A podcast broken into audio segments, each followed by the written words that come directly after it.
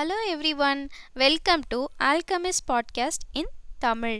இது கதையோட 10வது எபிசோட். கதை சொல்வது வினிதா.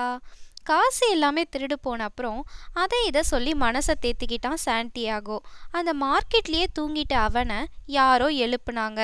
காசு இல்லாமல் அவன் என்ன பண்ண போகிறான்னு பார்க்கலாம் வாங்க. எழுந்த உடனே ஆடுங்களை தான் தேடுறான். ஆனால் வேறு ஊரில் இருக்கோன்னு அப்புறம்தான் ரியலைஸ் பண்ணுறான். அதுக்கு சந்தோஷமும் படுறான்.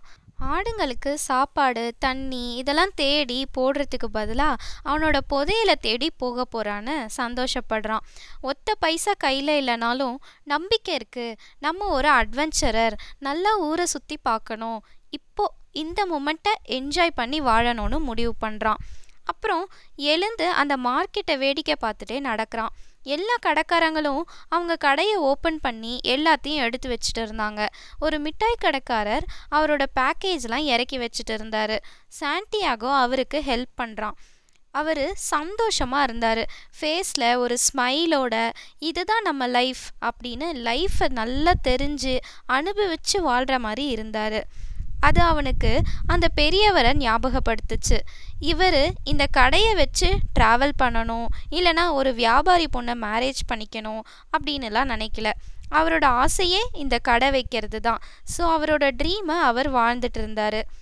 என்னால் கூட ஒருத்தரை பார்த்தே அவங்க டெஸ்டினி அடைஞ்சிட்டாங்களா இல்லையான்னு சொல்ல முடியுதேன்னு ஆச்சரியப்படுறான் நம்ம சாண்டியாகோ.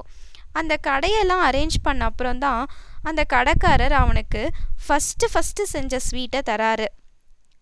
அன்னைக்கு ஃபஸ்ட்டு அந்த கடையில் செஞ்ச ஸ்வீட்டை அவனுக்கு தராரு. அதை சாப்பிட்டுட்டு கிளம்பிடுறான். கொஞ்சம் தூரம் போன அப்புறம்தான் அவனுக்கு தோணுச்சு, கடையில் அடுக்கி வச்சுட்டு இருந்தப்போ ஒருத்தர் ஸ்பானிஷ்லையும் இன்னொருத்தர் அரபிக்லேயும் பேசினாங்க. ஆனால் ரெண்டு பேரும் ஒருத்தர் கிளியராக புரிஞ்சுக்கிட்டாங்கன்னு. ஒரு சில விஷயங்களை புரிஞ்சிக்க லாங்குவேஜ் தேவையில்லைன்னு புரிஞ்சுக்கிறான்.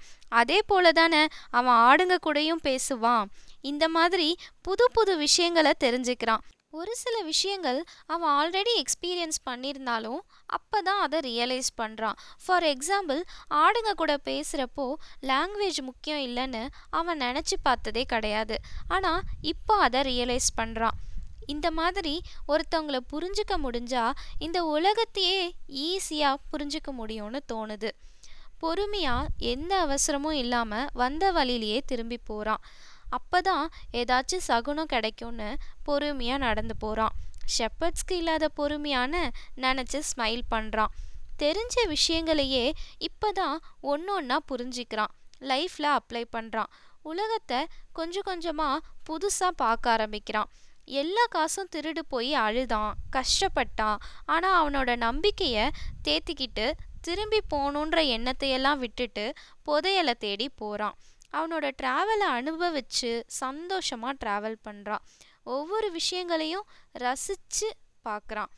இப்படியா போயிட்டுருக்க நம்ம ஹீரோக்கிட்ட சுத்தமாக காசு இல்லையே, எப்படி பிரமிட்க்கு போய் சேர போகிறான், இன்னும் அவன் வழியில் என்னென்ன நடக்க போகுது, இதெல்லாம் அடுத்த எபிசோடில் பார்க்கலாம். அதுவும் இல்லாமல் ஒரு புது கேரக்டரை மீட் பண்ண போகிறோம். அது யாருன்னு நெக்ஸ்ட் எபிசோடில் பார்க்கலாம்.